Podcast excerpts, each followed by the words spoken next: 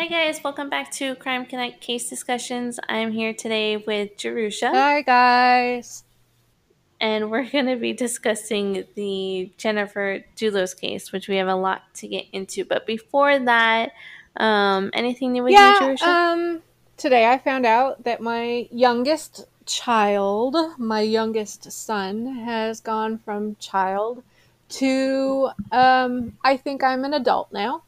He he's already Aww. like decided that this summer I'm not going to be able to tell him what his schedule is going to be like.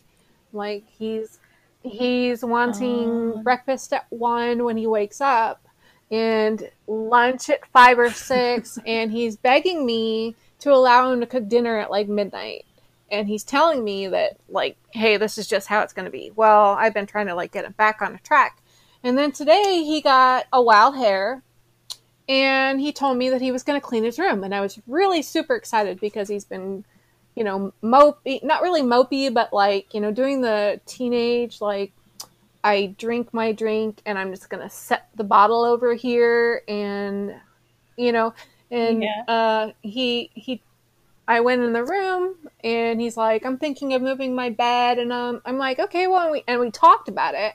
And then 10 minutes later, he comes in, he's like, I moved my bed. And I'm like, what? And then I go in there, he's got the posters.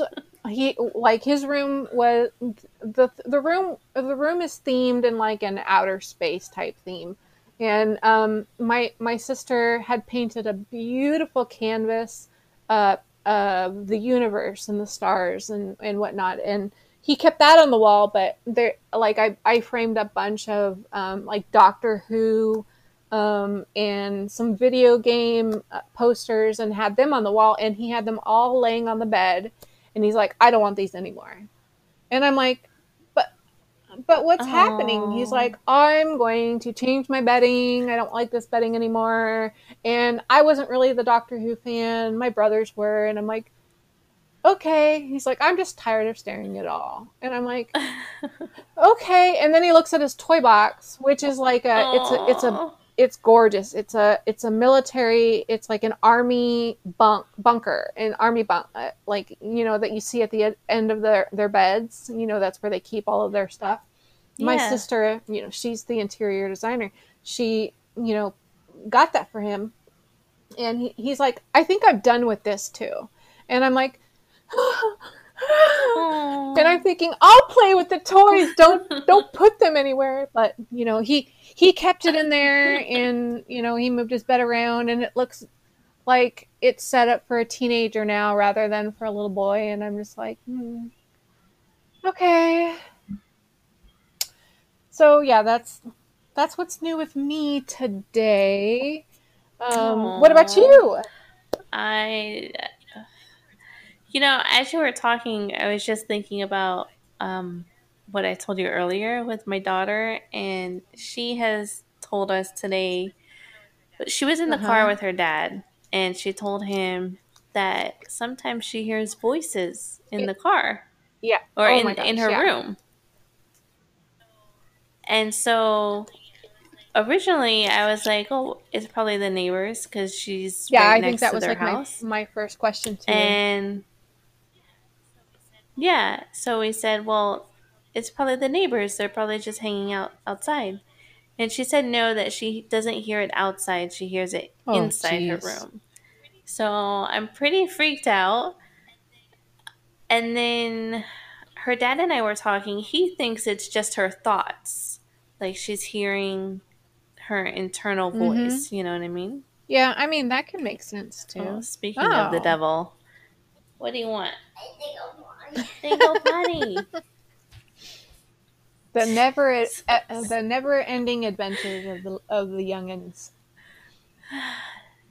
The bathroom is right next to her room. She has to walk all the way over here to tell me she has to Aww. So then we were talking about the you know internal voice mm-hmm. that you have in your head do you hear a voice or do you just kind of know it's there because you're thinking about it me i i mean oh are you talking to me or are you talking to her go to your dad oh to you ava go to your dad Go go to your dad. He will do it. He will do it. He's in there. Go. Yeah. Don't let rebound. Ever so dramatic. I love her so much. She's really is a she's really a hoot though. She is.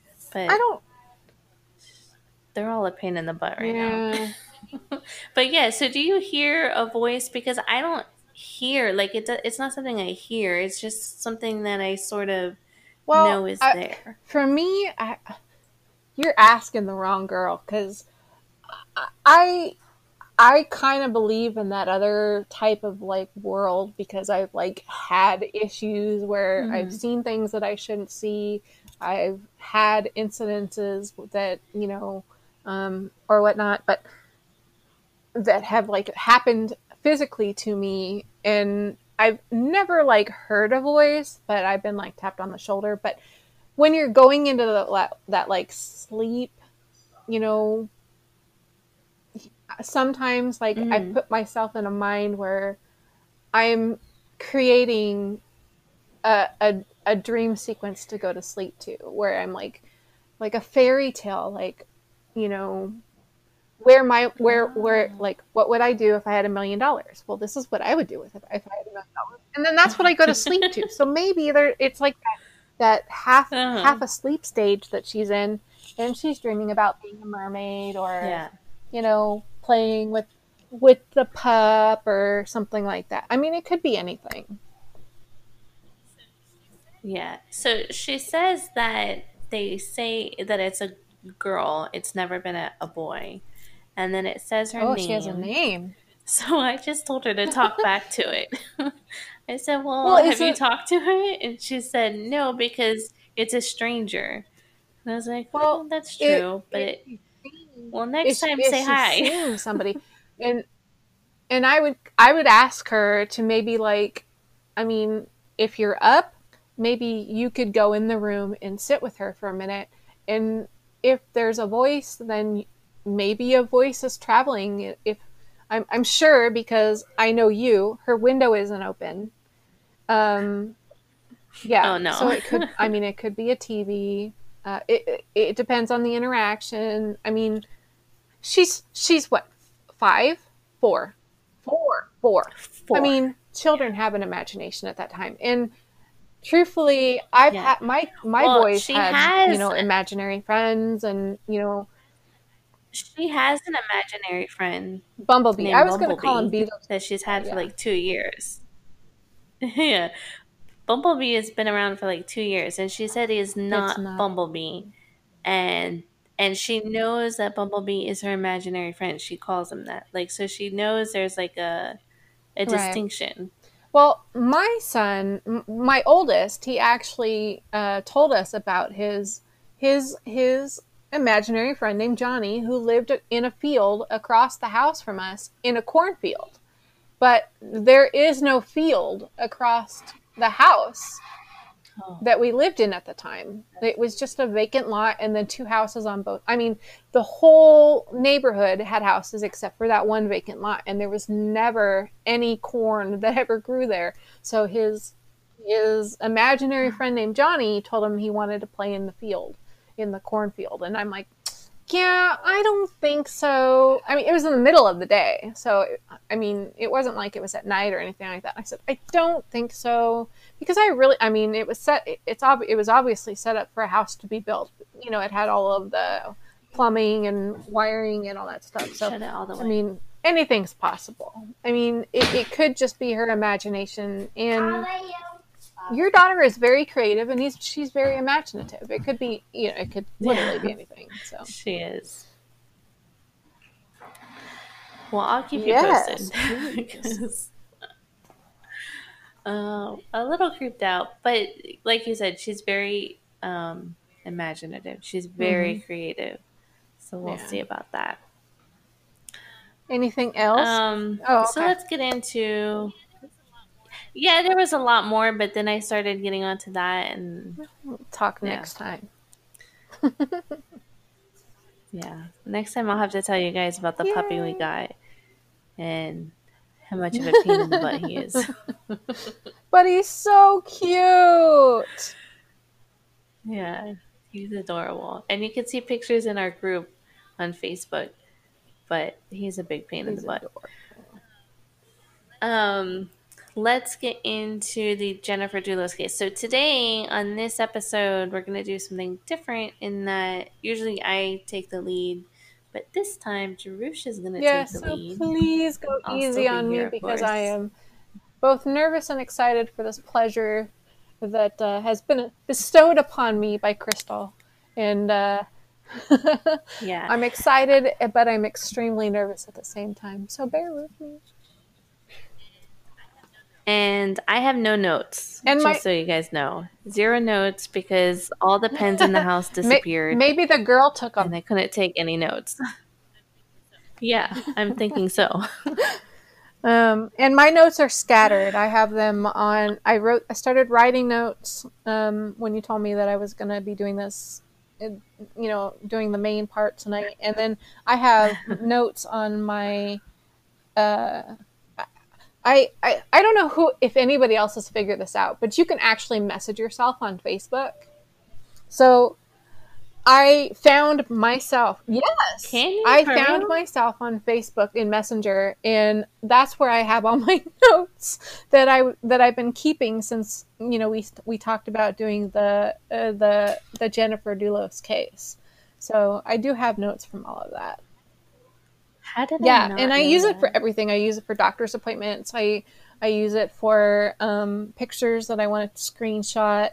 Um, I'm always sending you guys pictures just so that I could transfer from the computer to my phone. I have I have. Now I know I could just be sending if them. If somebody ever were to figure out the password to get onto my phone, you'd be able to have like the passwords to like all of my my my um my stream sites, you know, like Netflix and Hulu and all oh that stuff. God. But uh, yeah, I I change them periodically, very regu- regularly enough that I don't remember them every time, but not like on a weekly or whatever basis. So I I keep notes in there. Uh, oh my god. So okay, so all right. All right. So, so Jennifer Go Dulos ahead. is age 50 um, I, you know what I really wanted to do, and I and I'm trying to remember if I took a picture. I did because, like, this is seriously one of the most bizarrest situations dealing with a custody order. That you know, so I actually wanted to use your group recommendation that you uh, post in in our other groups that we have so that people are aware that we have a, a new a new store or a new new um, case that we're following. Um, and it couldn't get any more like what is happening than you know what you put on there. It's literally jennifer dulos she's 50 years old and she was in the middle of a messy divorce and had armed bodyguards uh, because mm-hmm. she was afraid of her husband and is now a missing mother of five children. And um, let's see, uh, she disappeared on May 24th, 2019, and wasn't reported missing until 7:30 that evening. But it was after she was last seen dropping her kids off at school and she missed an 11.30 appointment that she had that day and then she missed another appointment at 1 o'clock that day in new york i believe. And the police issued a silver alert and the search began.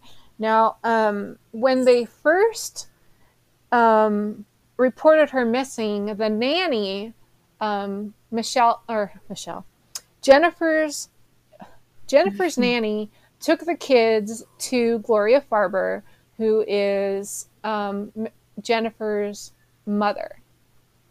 So she took um, control over the children since um, Jennifer had had full custody. They were supposed to have shared custody, but he actually, his time was um, supervised.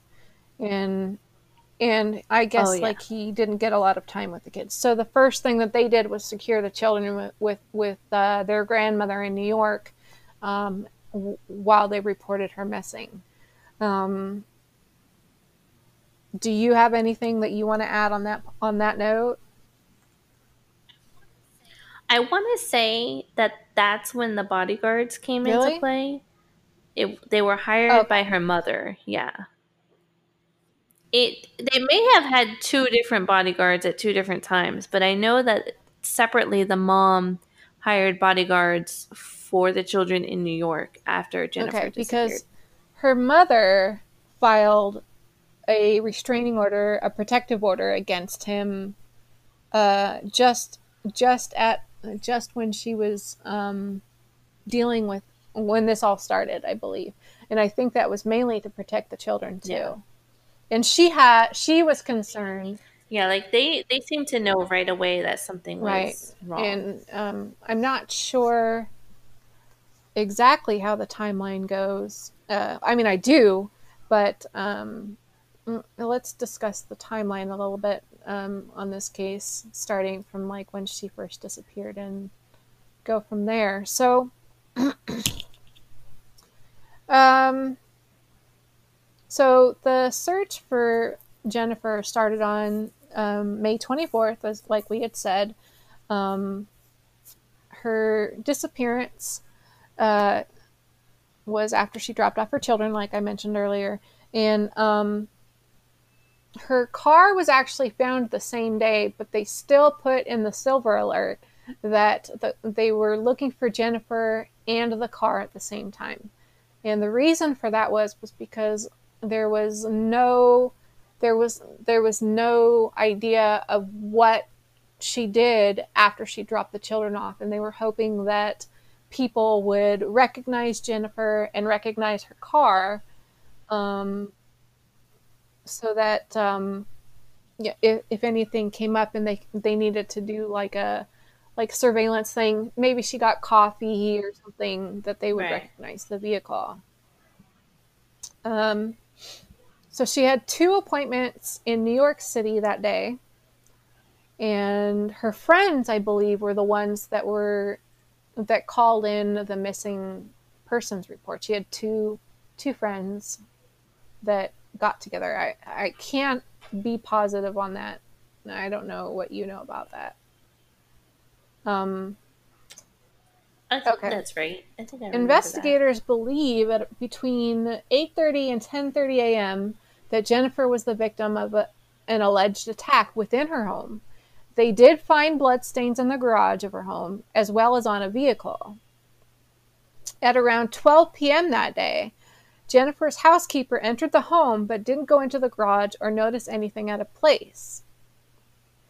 Um, investigators found blood on the faucet of Jennifer's kitchen that had both her and her estranged husband's Fortis Doulos is Doulos is I think it's Doulos Doulos. I think Doulos would probably be Greek. The the Greek. What do you think? I don't know. Yeah. Okay. Doulos. Doulos. He is Greek. Uh, so they found blood on the faucet in Jennifer's kitchen that had both her and her estranged husband, Fortis Dulos, DNA mixed together. Um, let's see.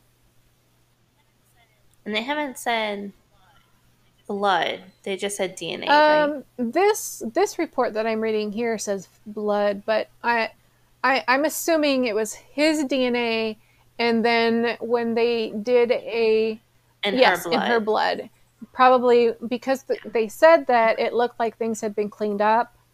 Um, uh, so I'm assuming this was probably maybe a luminol thing, where the luminol was spotted, and then the print was retrieved from underneath the blood.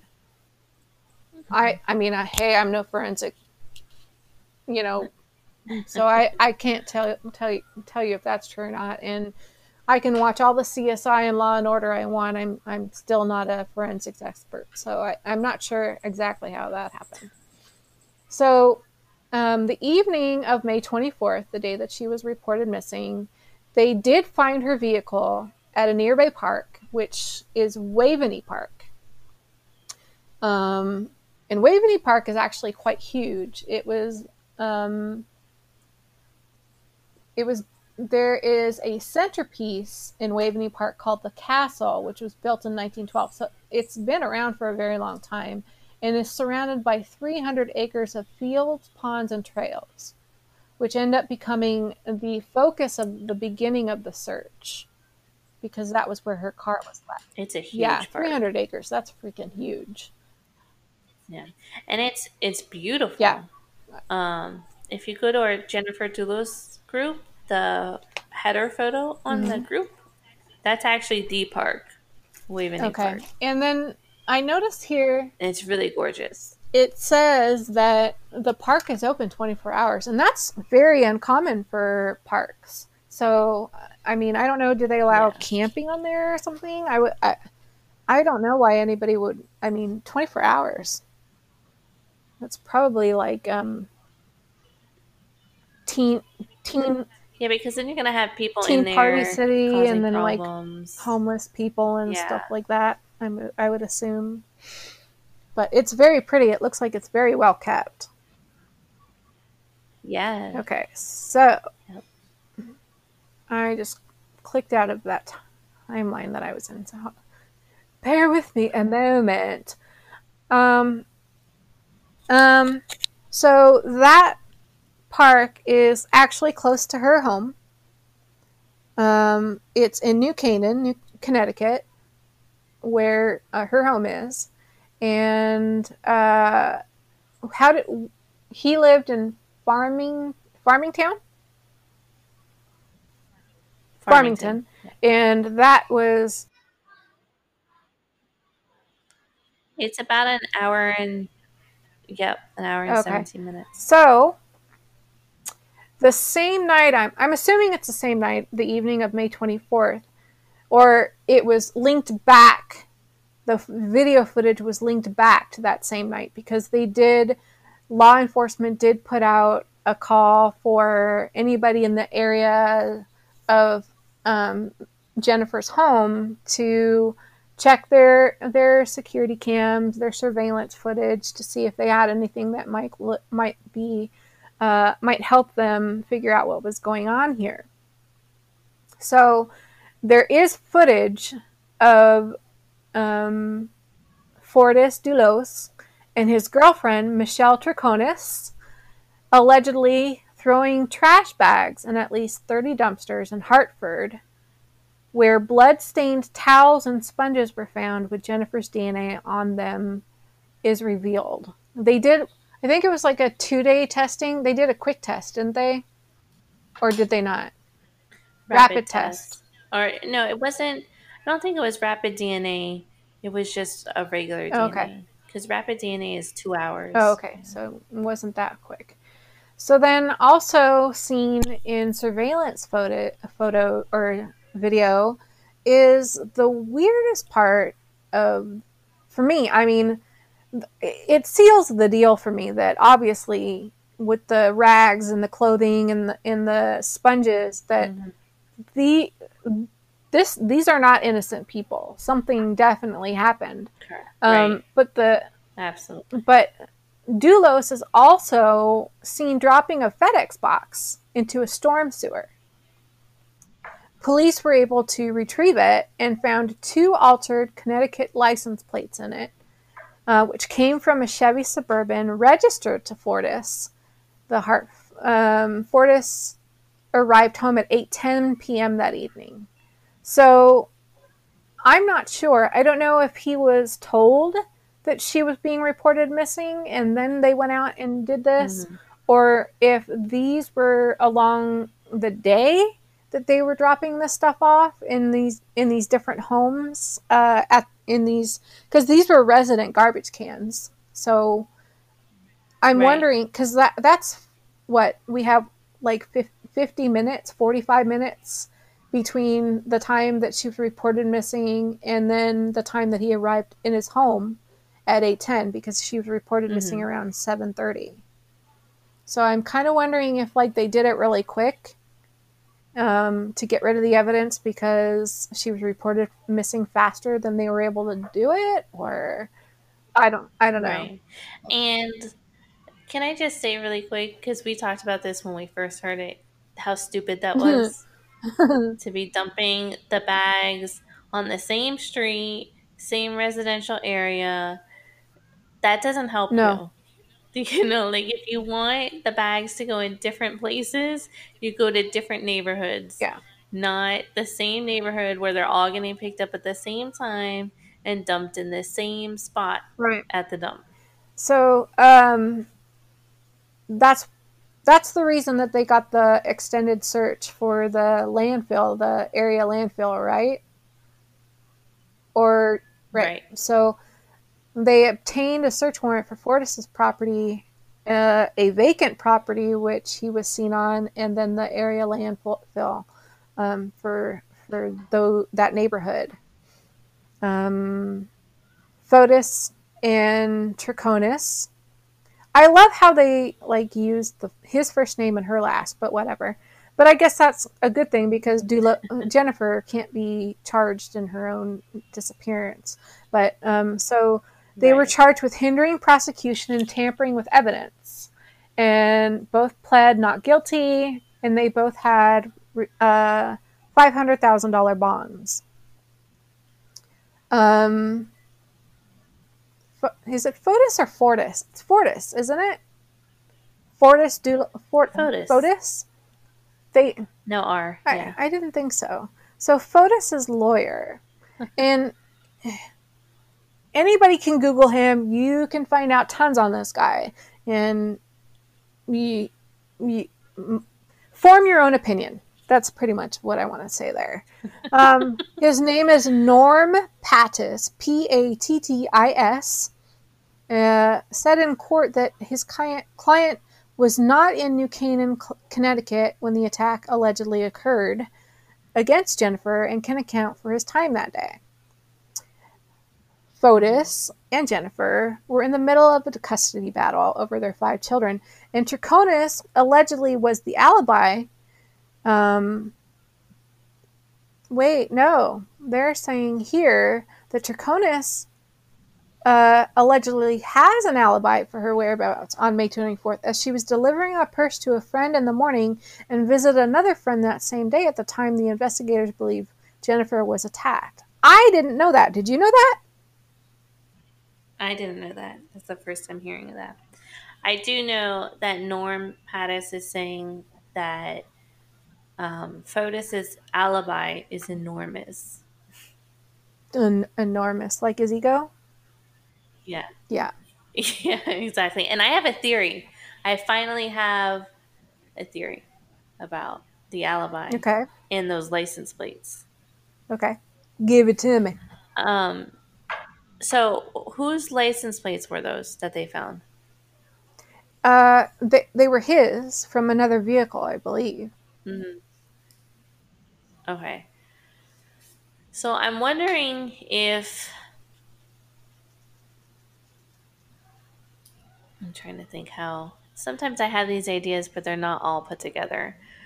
Um, if his alibi is cuz you know how New York state I don't know about Connecticut, but I know it's where he lives is right next to New York. You know how they have all of the um, traffic cameras um, toll bridges. Is there, are there toll, toll cameras up there? Yeah, yeah, and I've seen multiple times in cases those um, pictures from those cameras being used to track mm-hmm. people. So I'm wondering if maybe Michelle or somebody else drove one of his vehicles with those plates and they're going to try and pass that off as him. Hmm. That's my theory right well, now.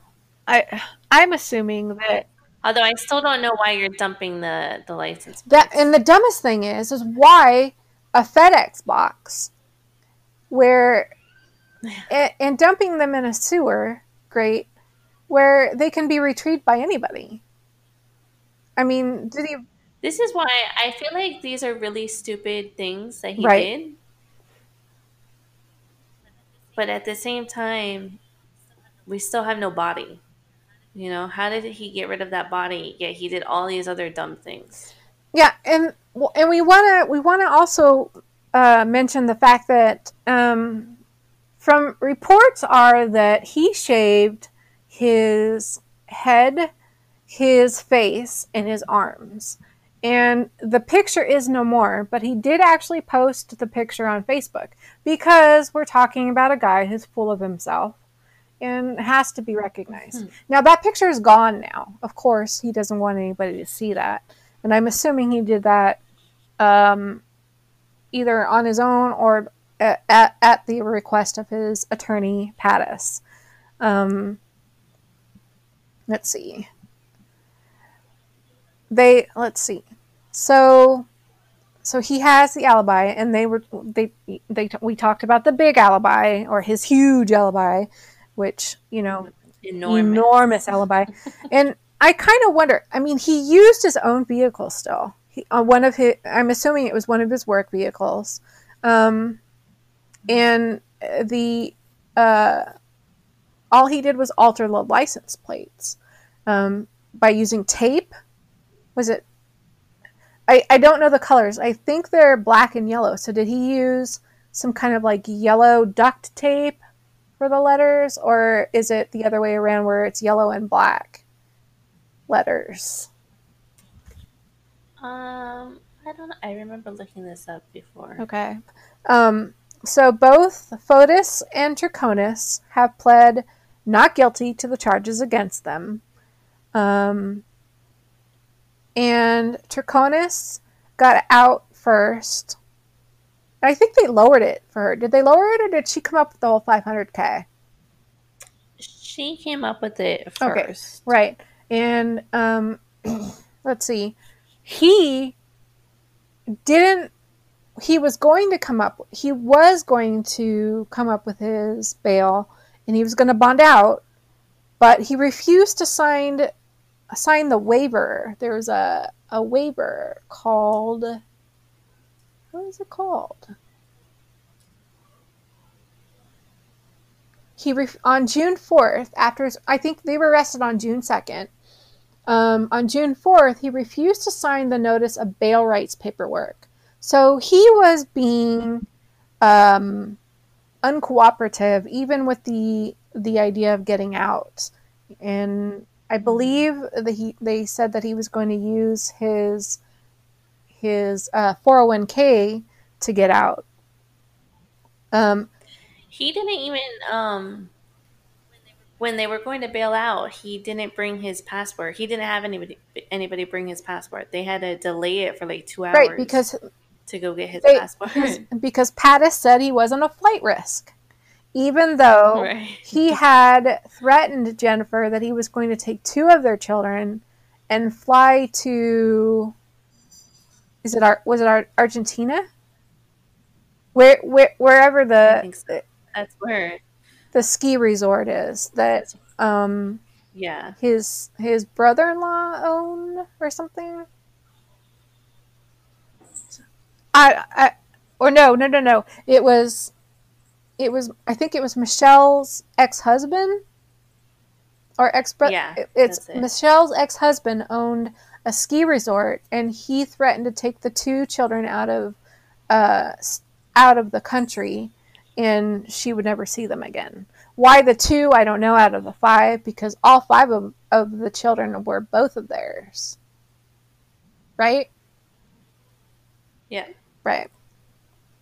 Um, let's see. There's a lot of in between. I know that happened in between this stuff, but on June 6th, Fotis, Fotis Dulos's divorce attorney asks to be taken off his case. So that gets stalled. And there's actually other stuff that um, caught my eye on on that because um, I'm so sorry. I'm pausing because I want to make sure I read that right. Um, he had only had a total of 48 hours with the children over, was it six months? Yeah. Um, and like different supervised visits. Right. And uh, he was saying that uh, she was over dramatizing things to make things difficult and he he wasn't being able to see his kids. Um so he is blocked from seeing the kids after after the fact because uh you're right he did it was the it was gloria farber jennifer's mom that uh hired security guards that sh- that uh, turned him away because um, Fotis actually showed up at her apartment mm-hmm. to see his children, and that did not happen. So he, he I think, truthfully, and, and, I mean, it's obvious if you go to his Facebook and the videos and the the re- the interviews that he's done, you can tell he's a very uh, confident man. And I say that in two ways because um, he's living a life that is not really in his realm. He's trying to be living this life of a higher end, but he's actually just the developer and the the builder of homes for the rich. Um, right and he's floating by on money that he has has been loaned by by the Farber family, um, yep. and from what else? Uh, uh, a man in London. I know that. I don't remember if they actually named him or not. Uh, and that you know, also I, I, I call him a confident man because he was literally taking money and using it. Did you did you know that somehow he was able to get um, the Farbers, his his in laws, his soon to be ex in laws, to pay for the deposit uh, on the house that he was he was buying? And he promised no. to, he promised well, to pay it back, and he defaulted, and now Gloria is responsible for that as well. So his it it was originally she was just suing for the two million dollars, and then like a, a an extra half million got tacked on.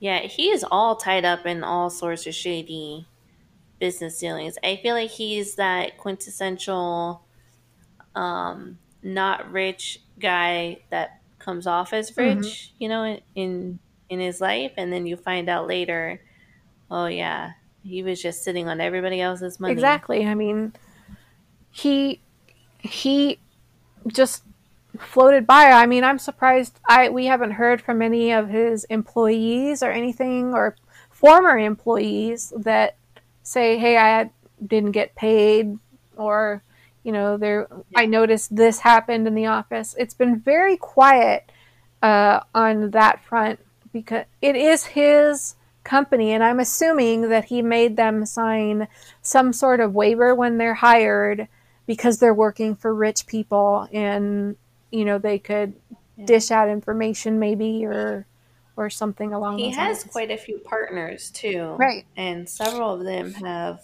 pulled out of the business now right which i feel like says a lot because if somebody knows you to be a good person you know mm-hmm. and you have a business with them, but you know that that person is a good person. And then something like this happens, you still kind of question it. You know, mm-hmm. if you know somebody, you, you kind of say, well, maybe, maybe it was just a girlfriend and maybe he had nothing to do with right. it. But these guys pulled out. Yeah. You know? I think also one of his partners um, said that he owed them money, him money too. I'm not I I I, I believe I wouldn't be surprised. I believe I read that. I can't I can't be for certain. My brain is a sponge, but it's also a very squishy sponge because that's just how my brain works. Um, that's how mine is. Yeehaw! Okay, so oh, um, let's see. A I know that a home in was it in Hartford, Connecticut? Is that is that where the the the vacant home was that they did the search on? Um, let me double check. I, here. I think that it was in Hartford, but they did they did search a, a uh, vacant residence that he owned that that he had up for sale, um, as well as the Fotis as as well as Fotis's home and Jennifer's home. I think it was because um, there was a a strong police presence in Hartford, and nobody understood at first. Yeah. So I'm trying to catch up here a little bit. So one of the things I wanted to bring up was we were talking about him being a very confident man. This man had an ego for days because he during the divorce he expected, and I think this is probably when everything fell apart for him.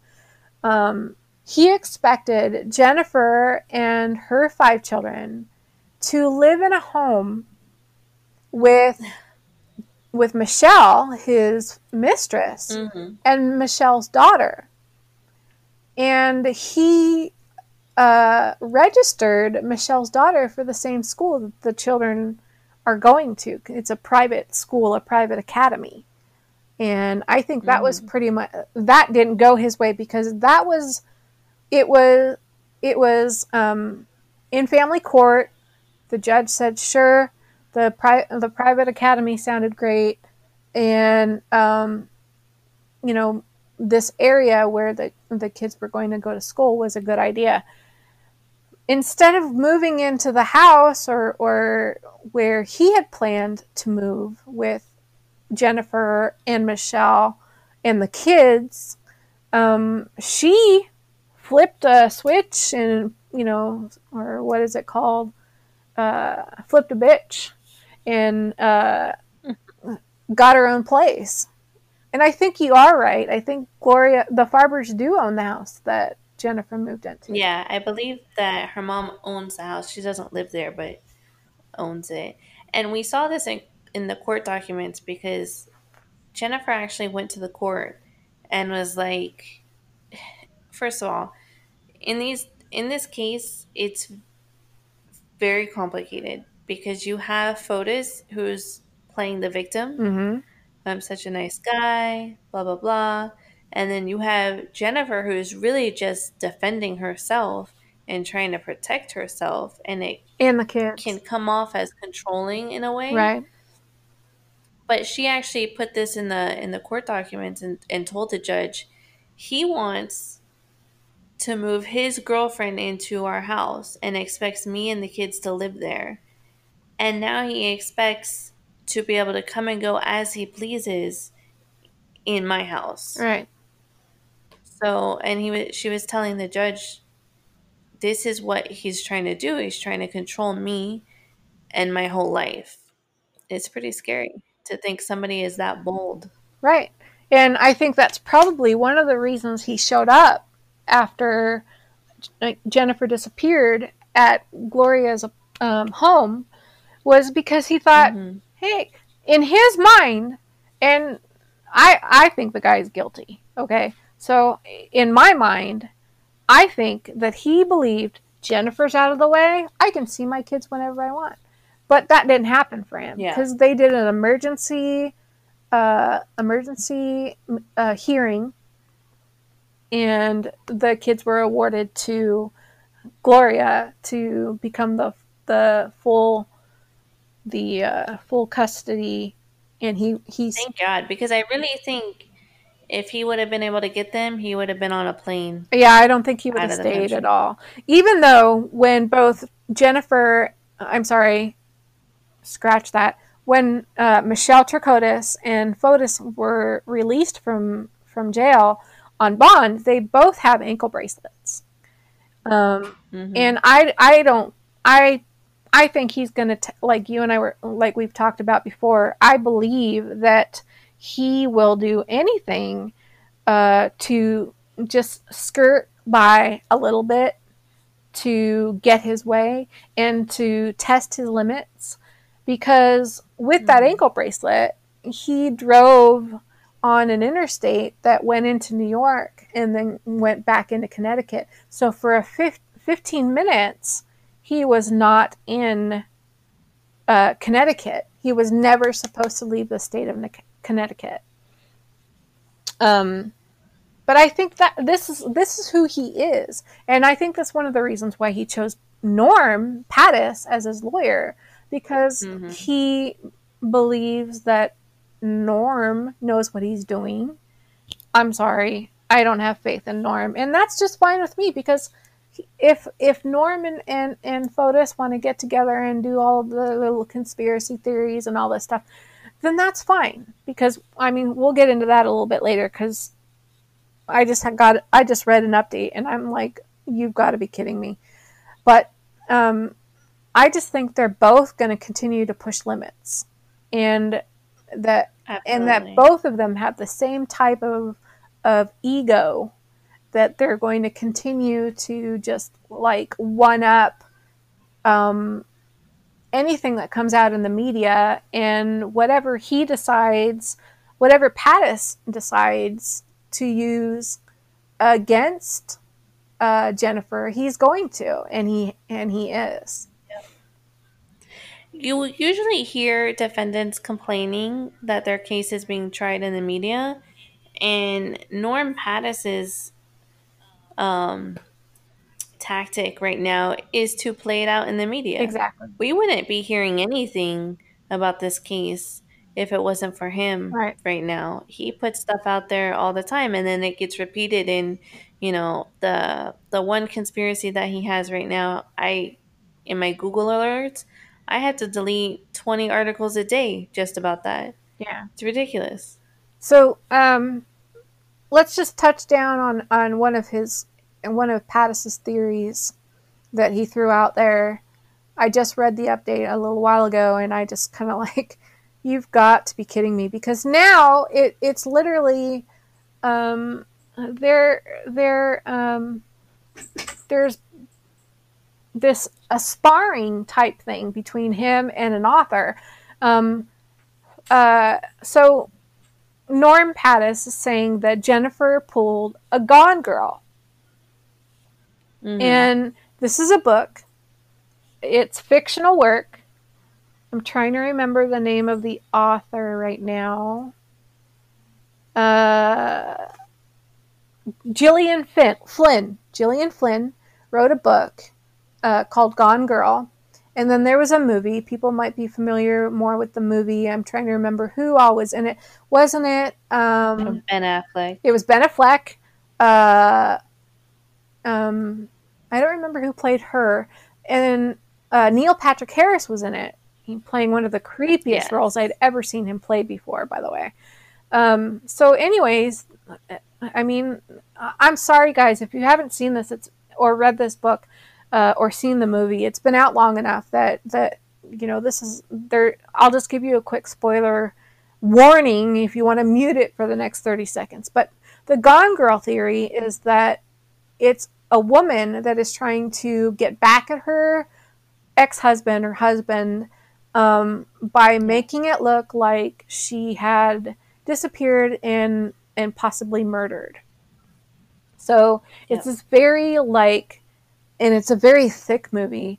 And I'm only saying this because this is this is what I mean. It was not a movie that I should have watched with him, but it was right after my ex husband filed for divorce, and we were we were we were watching. He he we were trying to like rekindle and see if like we could fix the marriage and whatnot, and you know, I was like, hey, there's this new Gone Girl movie that just came out. Why don't we watch that? I didn't know like how crazy the movie was and how I mean, I think he and I both like that was like the first time that I actually like felt like shit, I think my marriage is over because like he sat on one side of the bed and I sat on the other side of the bed and we didn't talk the whole time. It got really uncomfortable. And after it was over, he just kind of said, "Yeah, I don't think that was appropriate for a date night." And I oh, I I had to agree. It was a very crazy movie, and all in the end, it was definitely where she um, had tried to set him up to make it look like he mm. had hurt her or killed her, and he was responsible. And the whole time she's alive. Exactly. So she, so Pattis was saying that um, she had that Jennifer had pulled this uh, Gone Girl theory and had killed herself or hurt herself enough that enough blood was found in the house where it seemed to have been a struggle, and then in her garage, um, where there was also blood. And his whole his whole reasoning for this is because Jennifer wrote a book twelve years ago that has nothing to do with Gone Girl, but his theory or his reasoning is that since she wrote a book that she is creative enough to replicate this scenario. Well, she's an author in general, and right now she, I mean, mm-hmm. up to her disappearance, she was a blogger and blogged a lot about her mm-hmm. life. So that's just insane. And I just read this. This is ridiculous. Right. There's actually a been, um, Pattis is actually shot back at, at uh, Gillian Flynn because Gillian oh, Flynn, oh, wow. uh, she criticized him last week for even suggesting the idea that uh, somebody would take her movie and make it uh, into a real thing, like it actually happened. And to to claim that Jennifer did this to herself is just ridiculous. And she said that it sickened her, and that she did she did hope that uh, um, uh, Jennifer would be found and that this would be resolved. Well, um, Pattis is it got is now pissed off, and he released a, a statement today, which literally told Flynn, "Be gone, girl." That's uh, so crazy. I'm reading the quote now. This is so this is the type of people that he and Fotis are. It's just disgusting. Right. And that's what he's going to come back with. And then didn't he have another theory like the next day or something? But I mean, this that's his retort. That could have been like a, tw- a tweet, you know, be gone, that girl. So after he says "be gone, girl," he says there's serious work to be done here. This isn't fiction; it's reality. No shit. But you're the one who brought fiction into it. How ridiculous exactly. for him to be gaslighting her just for responding to what he said. Yeah. Oh, That's so crazy. So disgusting. And I think, and hey, he's an attorney, and attorneys are in their their own world and their own life. But I, I think Pattis's ego is is so big that he just thinks that his word is gold. So he he's he's uh, confident in himself, which is fine. He can be confident in himself.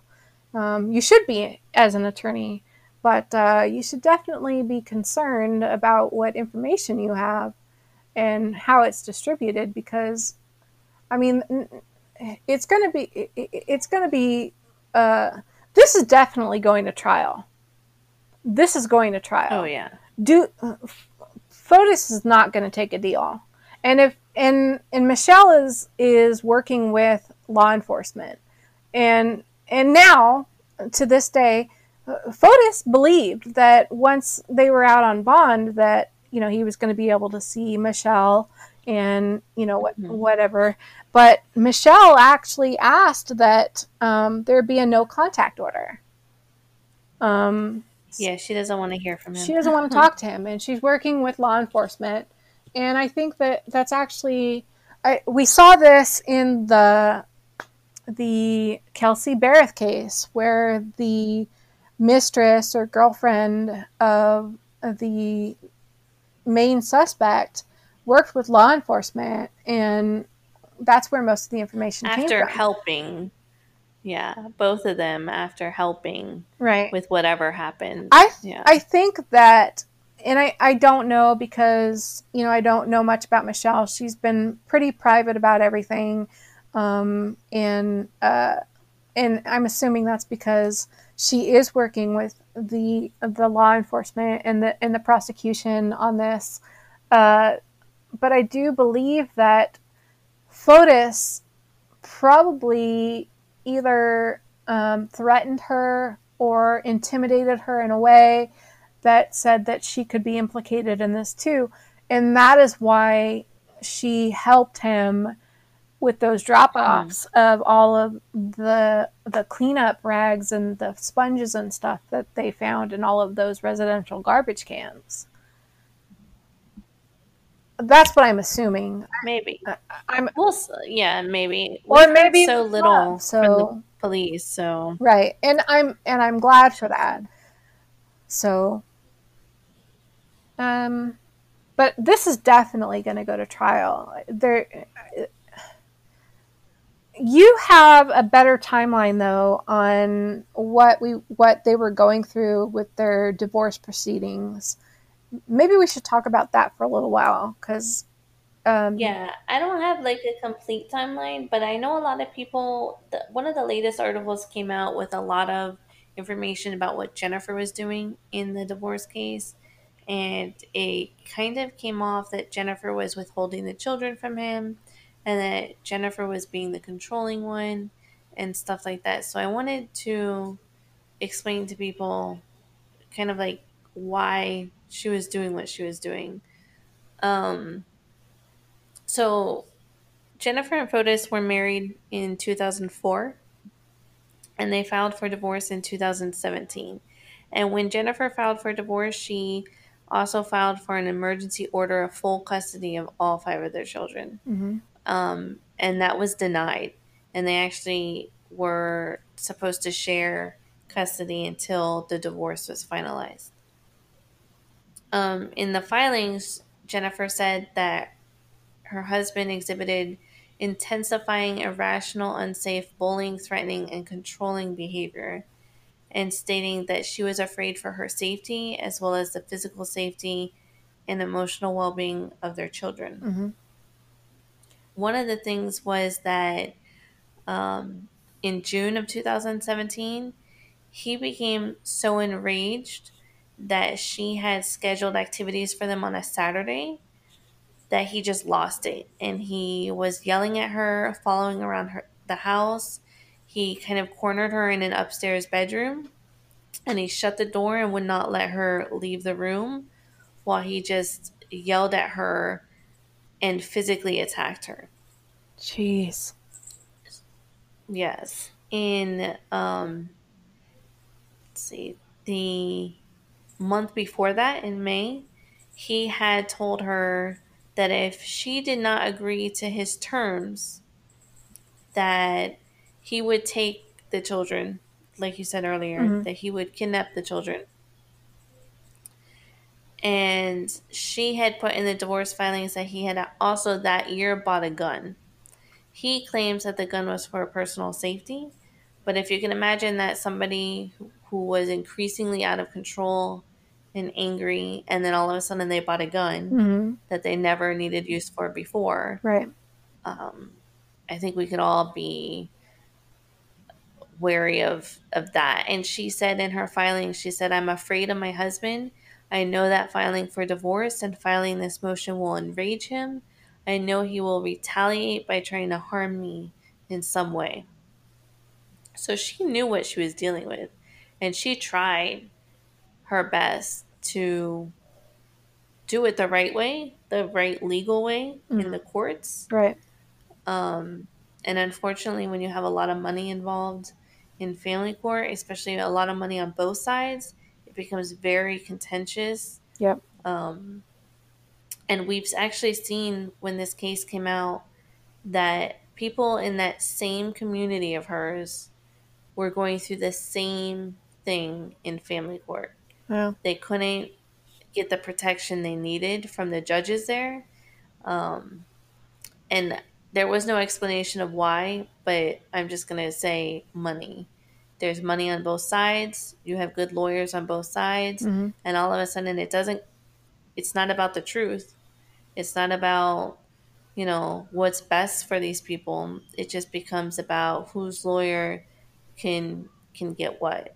which right. really irritates me. Well, I think um, one um, of the um, things that they did uh, that I thought was was an excellent idea, especially since, like you said, that with money they with money comes power in in family court.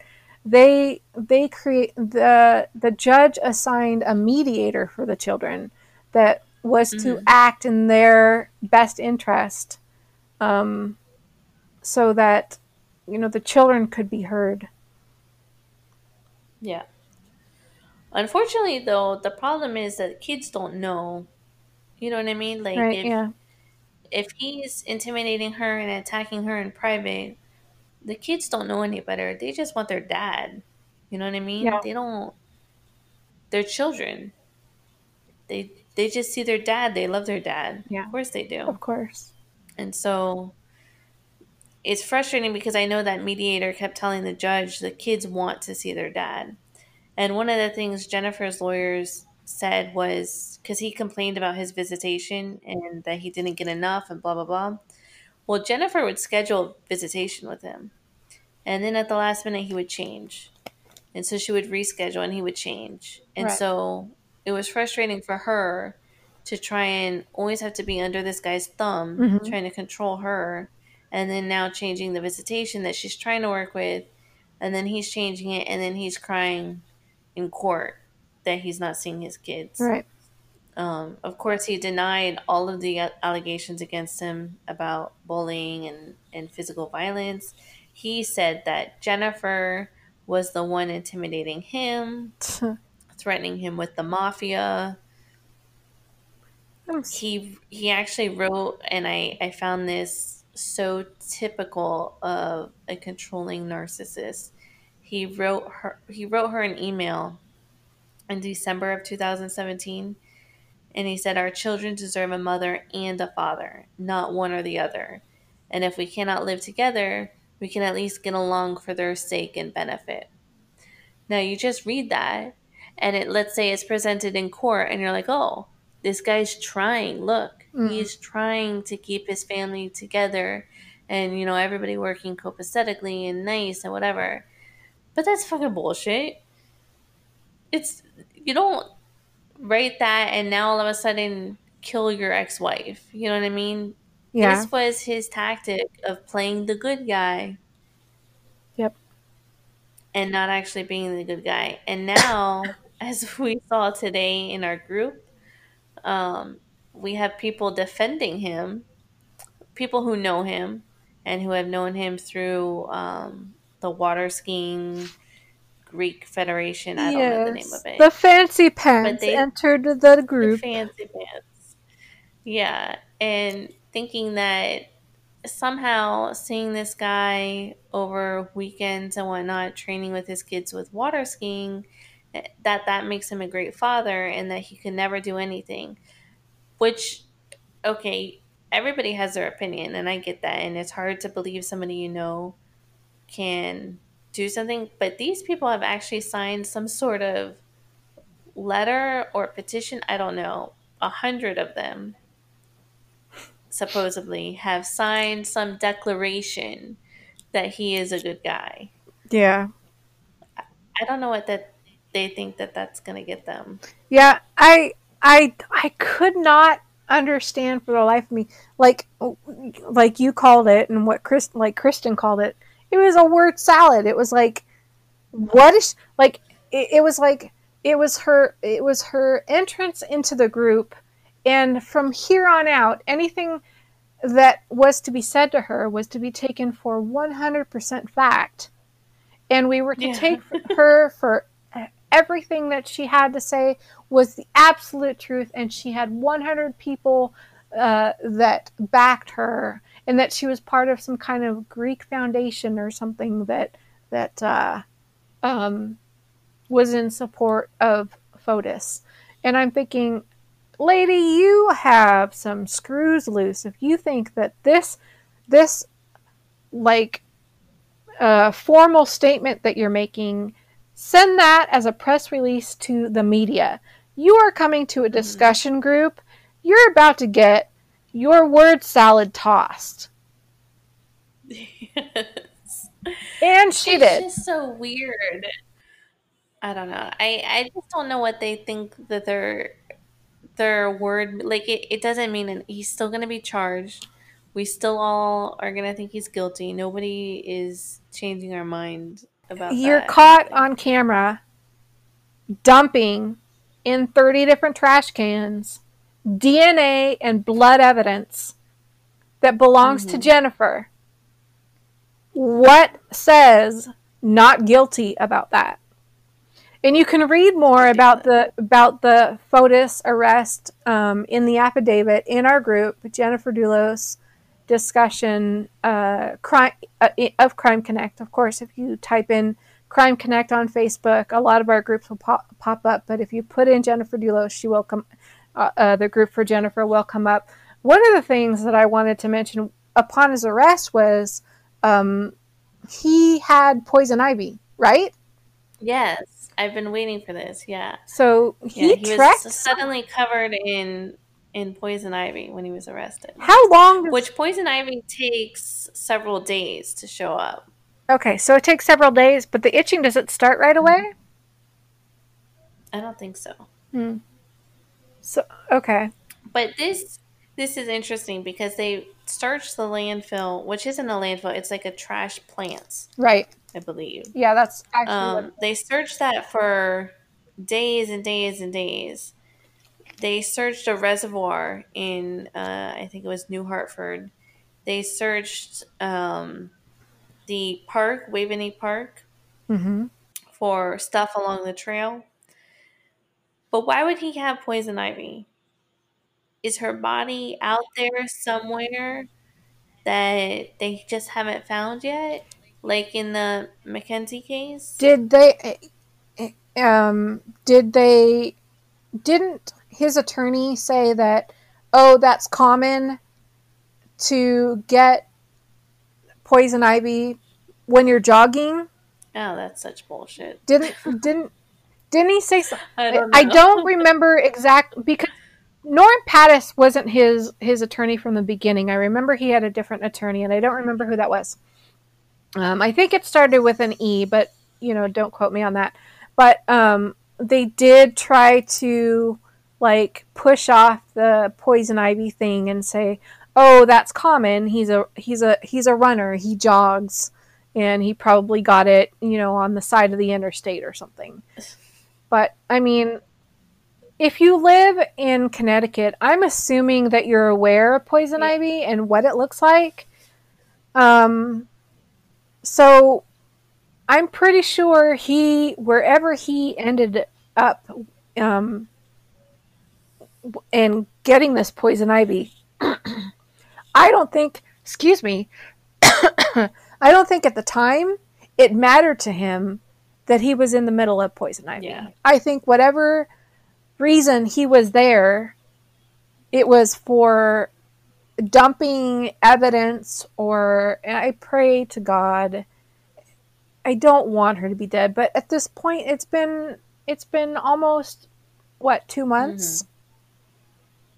A month and a half at least. I I I, I can't imagine uh, from after the blogs that I've read on, uh, on that she's posted and, and that type of thing, and that and and you know the pictures of her and her kids. I cannot imagine this woman walking away from away from her five kids in the middle of this ugly divorce and just disappear. If you didn't so have, I, I, I ha- if you didn't have this other evidence like if she just disappeared and we had no nothing i'd be like okay well i'll put mm-hmm. it on the table but she's not going to walk away and disappear, and then you're going to go disposing of blood evidence at the same time. Right. Right. Um, okay, so at first they talked about um, they were not going to search the tra- the the plant anymore, the trash plant. Mm-hmm. And then that same day, they turned around and they they, they decided to search still. Anyway, do, do you remember why they did that? I don't. Okay. I remember them changing um, their mind, but I don't remember if there was any information around that. Yeah. Um. excuse me. I drank a little bit of something and I thought it helped, but my I still feel like I got a little bit of a, a frog in my throat. Um, it's it sounded like the surveillance the the request for surveillance footage footage from neighborhoods uh, in the area where um, the Hartford residence was, because that was where the Hartford residence, the the vacant house that he was seen at. Mm-hmm. I don't remember how he was seen there or not, but I know I think people said they saw his car there, yeah. and that was why they decided to ask for people to look check their surveillance footage, and people were. I think we had more than one person. Obviously, if we if there's actually footage of him hitting 30 garbage cans. And, you know, the residential garbage cans, they have to have more than one person with footage. Yeah. And then the the grate, you know, putting the FedEx box in the grate too. This is one case where I just can't wait to see the evidence, to see what they have that we don't know. Because I know they have some more. Mm-hmm. Right. And that'll come in the prelim as we all know, will will will, and that's where like in the Kelsey Berreth case, that was where we all just got felt like we got punched in the gut because mm. There was just so much that came out. The and I and I, am assuming that yeah, the charges, yeah. Uh, I think that we're going to see that again, and I and um, I want to I want to give people hope because I mean, uh, here in my town, you can Google the case. Uh, Debbie Hawk, H A W K, just like the bird. Um, she disappeared in 2006. Um, there was no body. There was obvious signs of a struggle, and there was blood in her home. Um, you, I talk about the case more uh, in detail, and I don't want to get too into this, you know, in the podcast because this is about Jennifer, but they arrested the ex-husband because they were in the in the middle of a, an ugly fi- dispute over finances. He was stealing money from their children's trust funds uh, to support his regular daily life because uh, he was not making enough money to to um, live his lifestyle. Um, but the thing about Jen, uh, Debbie is that a body was not found.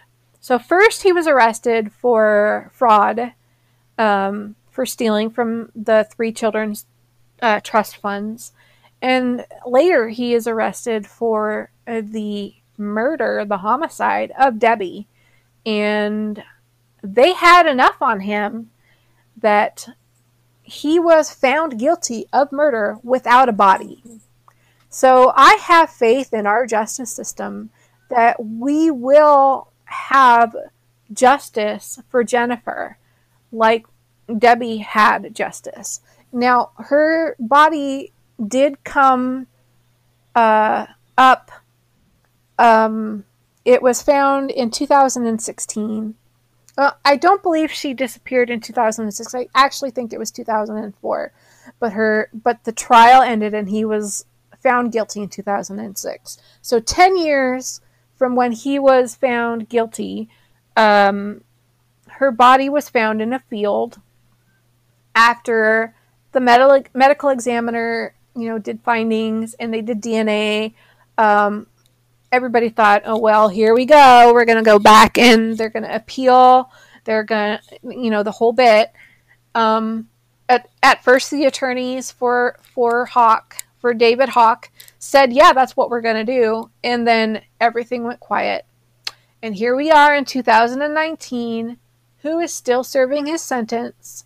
And we have not heard anything about more appeals on the matter of whether or not um, he had anything to do with her murder or not. So I have faith in in the justice system. Yeah, it's a big misconception that without a body, there's no case. But exactly, I've definitely seen a couple times where they prosecute successfully without a body. Mm-hmm. But I do hope they find. I have soon. a feeling that we're going to have that same thing for exactly, and I think we're going to get that for for Kelsey Berreth too. Yes. Um, but we're still in in in the early stages of that. Like we just we had the prelim, and then um, I think we're waiting on more court dates for that one. Now, um, is is Michelle Michelle's court date still July eighteenth? Is that her next court date? Uh, I think so. I don't have my book in front of me. my schedule book. Um, the last thing I remember is um, Troconis was to appear at court in July on July 18th, mm-hmm. or maybe not because didn't she just get um, permission to leave the state yeah. For a few months, for a few weeks, uh, and was it? It was just the state, right? She's in. New York. Is that in New York, or it, it was a yeah. So she's out of the state for a few weeks. So I'm not sure if she has to come back for that or if it will be just in time for that. Do you know where I just found my pen? Where did you just find in your pen? Book. In your book? Yeah. Don't tell Ralph because I've been bitching.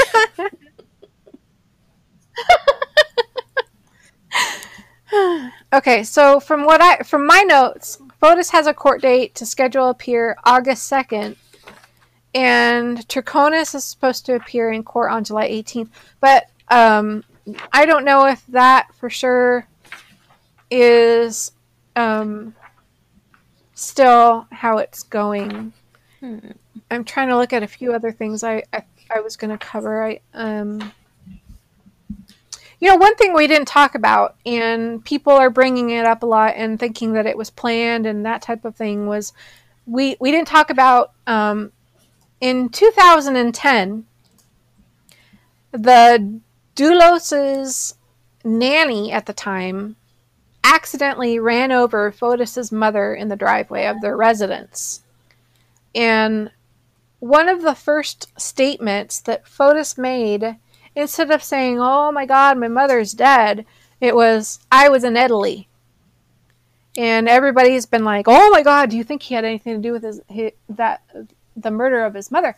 I, don't think that she actually had any finance, you know, like any any like big financials or anything like that, where she had a lot of money or anything. Um, I don't think she had a, a um, a life insurance policy. And I know that Jennifer said that she had fallen just a few days prior down a staircase and was on painkillers. And the nanny was quite distraught from that. And a lot of people believe that he was somehow involved, but he he had an alibi if he was in Italy, but why he made that his first thing that he said, what I still have yeah, no idea. It's very, very odd. It's just such an odd thing. And those poor kids were there and witnessed that, and now they're going through all this. It's just, it's just so sad. Yeah. So yeah. she's coming back on the seventeenth. Oh, the seventeenth. So she'll be she'll be back in time for court on the eighteenth. Okay. I don't know. This case is just so weird. It's like a movie and not a Gone Girl movie, like a, a Lifetime movie. Yeah, it's. I I hope that this never makes a Lifetime type movie or anything, but um, I'm assuming it probably will because this has been sensationalized and it's getting bigger because of Norm Pattis's you know, status. Um, and if you want to know what his status is, you can Google him and find out more about him and figure out for yourself, really, um, who he represents and what type of things that he's that he's doing on his own. Uh, I could just imagine trying to follow him on Twitter or something and all the crazy stuff that he would say. Like the "Be Gone" girl, just totally like. I was like, "Are you serious?" I need to go like rage scream into a pillow over that. There's like on uh, so yeah. many levels, it's just so disgusting. It's unprofessional. I mean, it's it's gaslighting her. Be gone, girl, like as if she doesn't matter because she's a girl. I don't know. I just can't. I can't deal with it because I'm gonna get so mad. Like I literally, I I, I literally do see him doing the the palm twist and putting his hand out. Be gone, girl. I hope he's fired soon. Just because I don't want to have to deal with him I, this entire case. I don't think that um, Fotis is going to let this guy go. I think that he thinks that Pattis's status. Wow, that's a tongue twister. Pattis's status uh, in today's world is actually better for him uh, going forward and you know with this case. so. Like so, unless he withdraws, yeah, exactly. Um, I mean, there are attorneys, or I'm sorry, there are reviews, and he actually reviewed himself and he gave him five stars. okay, Pattis, but um, he was hired to represent a woman's son in court and said that it was a slam dunk and everything was going to go great, great and whatnot. And he didn't even show up. He sent somebody else, one of the one of the other attorneys that works for him. So and so she gave him a one star rating, and he came back and gave himself a five star rating and said and pretty much tried to belittle her in his comment to her. So, I mean, he's just trying to be the big man. I I truthfully I don't th- I don't see them I don't see Fotis giving him up. Yeah. Well, hopefully he'll be disbarred or something. Something needs to happen. I can't listen to him for two, three years. Maybe he'll get busy with another actually important client. Yeah. We'll see. but so um, that's pretty much the case. Yeah. Yeah. So we're still waiting on uh, the court dates, and there's tons of information uh, in our our group, and we we are following it. Uh, we're trying to keep everything factual.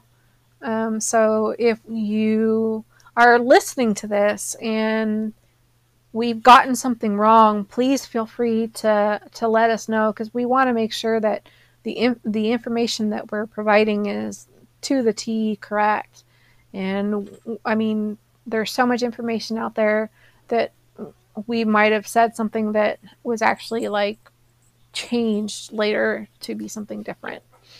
So, and if you're interested, the Facebook group is Jennifer Dulos Disappearance and Case Discussion by Crime Connect. You can always follow the Crime Connect page on Facebook, and all of our groups are linked there. Makes it very easy. And if you like the sound of our voices, so sensual and fun, you must subscribe to our podcast because we love to talk. Yeah, I don't think either of us love to talk. That's true. The only reason this is actually happening, we are very introverted, and it doesn't show in the groups, and it doesn't show in the podcast. But I mean, Crystal, I mean, the girls and I, I just lost my earbud. Sorry. The girls and I, we we stay to ourselves, and so we we're very much alike. So doing the podcast is kind of hard, and this was my first time like being on on the the the main host side. So I was all over the place because I mean I was following the Jennifer Jennifer Dulos case, but I didn't like really know how to go about hosting. And and Crystal's like, you just it's just going to be natural, and I'm thinking, okay, there is. I'll get through this. Yeah. on both sides, there's a lot of anxiety medication that goes into this. I, t- as a matter of fact, I told you I said, "Give me ten minutes, let the Xanax kick in." yeah, but we do like we want to bring you guys an easy way to get up to date on cases because I know like just jumping into a group and it can be overwhelming with all the information. So we really do this for you. Yes. We are breaking out of our, our molds, our quiet little uh, treasures, our, our, our thrones of, of home, and our, our whatnot to, to speak to you, our public, and uh, talk more about these cases. And I mean, it's it's not it's not that we enjoy following true crime be, because it's fun. It's something that it has to be done, and someone's got to do it. So I, I'm always looking for the truth. I know you, Crystal, you're always looking for the mm-hmm. truth. It so. drives me crazy when a case is so messy because people are spreading untruths and rumors and um, confused people aren't being corrected. I like it nice and neat. right. And you know what? We did forget to talk about this. And so before we sign off, uh, that tweet um, by an admin for another uh, Facebook group for Jennifer tried to put out false information and claiming that he, they knew the name of the employee that they were talking to that that worked for Fotis, but the dumbass used his own picture. So it wasn't very hard to figure out that it was a fake tweet, and people wanted to like follow it, and I'm like, seriously, just go look at the dude's Facebook page or scroll down the Twitter feed uh, from where this tweet came from, and you will see the same face staring back at you. Yeah. This man is not everywhere. So we we've mes- we mentioned a lot about um, being careful which groups you join, and by all means, join multiple groups. We're we're not saying don't. Just be careful about which groups you join and if you're there for the right reasons and if it's being run for the right reasons. Because unfortunately, there are um, people who like the drama more than they actually like following the case. And we definitely do not yeah. like that. Google Google the yeah, Google your admins yep. and see who you're talking with and see who you're dealing with and and uh, and and that means us too. If that's what you want to do, you can Google yep. us. Just don't dox us. Yeah. so um, yeah, that's it for now. I think probably our next episode mm-hmm. is going to be another update episode instead of a case episode. So looking forward okay. to that. Um, getting back on track. I think. Yay. Um, I don't know if you saw my message the other day. I think what we're gonna do is we're not gonna do the weekend updates anymore because weekends are, yeah, are too hectic mm-hmm. to record and edit. So I think we're gonna right. do like a Tuesday show, and then I could edit Wednesday and have okay. it up, and then you guys could all be updated. That'd be nice. But I mean, any almost any time is good for me, but you know, I want to make sure he that that everybody can get on and stuff. So yes, yay! Thank you, Crystal. This privilege of being the main host for today was an experience that I will enjoy and look forward to in the future. I enjoy not having to do it. Uh, well, thank you guys for joining us, and we will see you next time. Yes. Bye. Bye.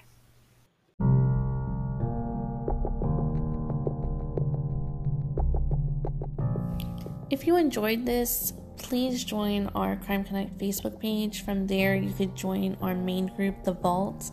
And we have so many different case specific groups.